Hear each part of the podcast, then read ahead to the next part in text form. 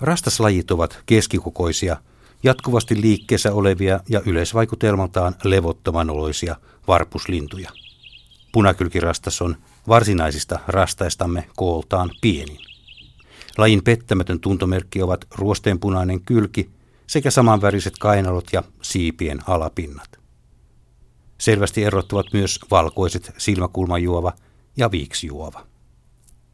Selkäpuolelta lintu on harmaanruskea ja alapuolen valkoisen värityksen täplittää tumma nuolenpääkuviointi.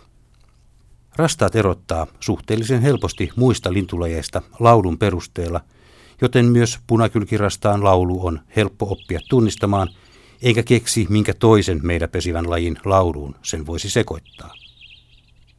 Laulu alkaa muutamalla hyvin kuuluvalla tavulla, joiden perään välittömästi ilman taukoa lintu liittää vaimeamman, nopeasti rupattelevan visertelyn.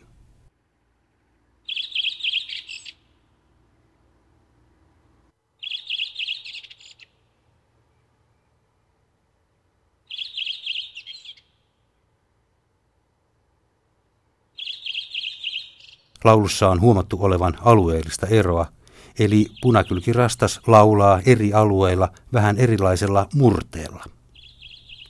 Muuttomatkaltaan aikaisimmat punakylkirastaat palaavat yleensä jo maaliskuun puolella, joten eteläisimmän Suomen reviirit alkavat pikkuhiljaa täyttyä ja oksistoista kantautua punakylkirastaan tunnistettava laulusäe. Kun kaivelen muistiani ja mietin missä, milloin ja millaisissa tilanteissa punakylkirastaan olen vuosikymmenien varrella havainnut, lopputulos on, että oikeastaan missä vain ja milloin vain, sydäntalvea lukuun ottamatta.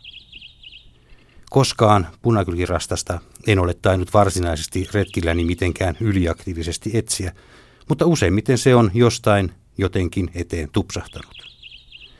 Syytähän on varmastikin se, että punakylkirastas on vähän joka paikan lintu.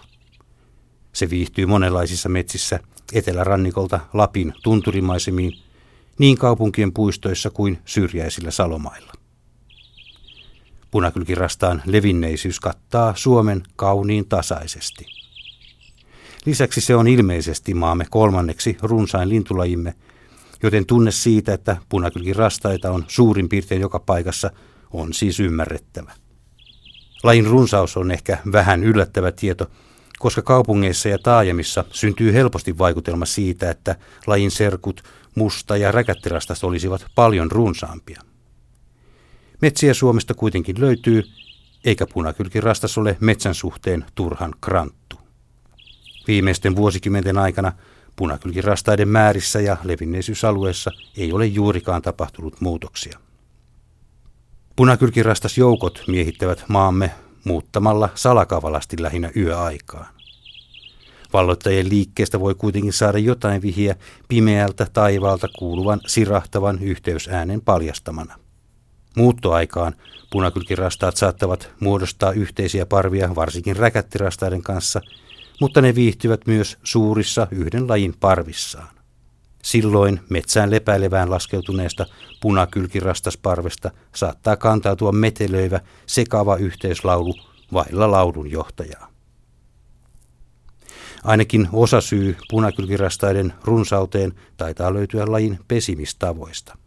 Pesimisvaiheet, muninta, haudonta ja poikasten pesässä viipymisaika ovat poikkeuksellisen lyhyet.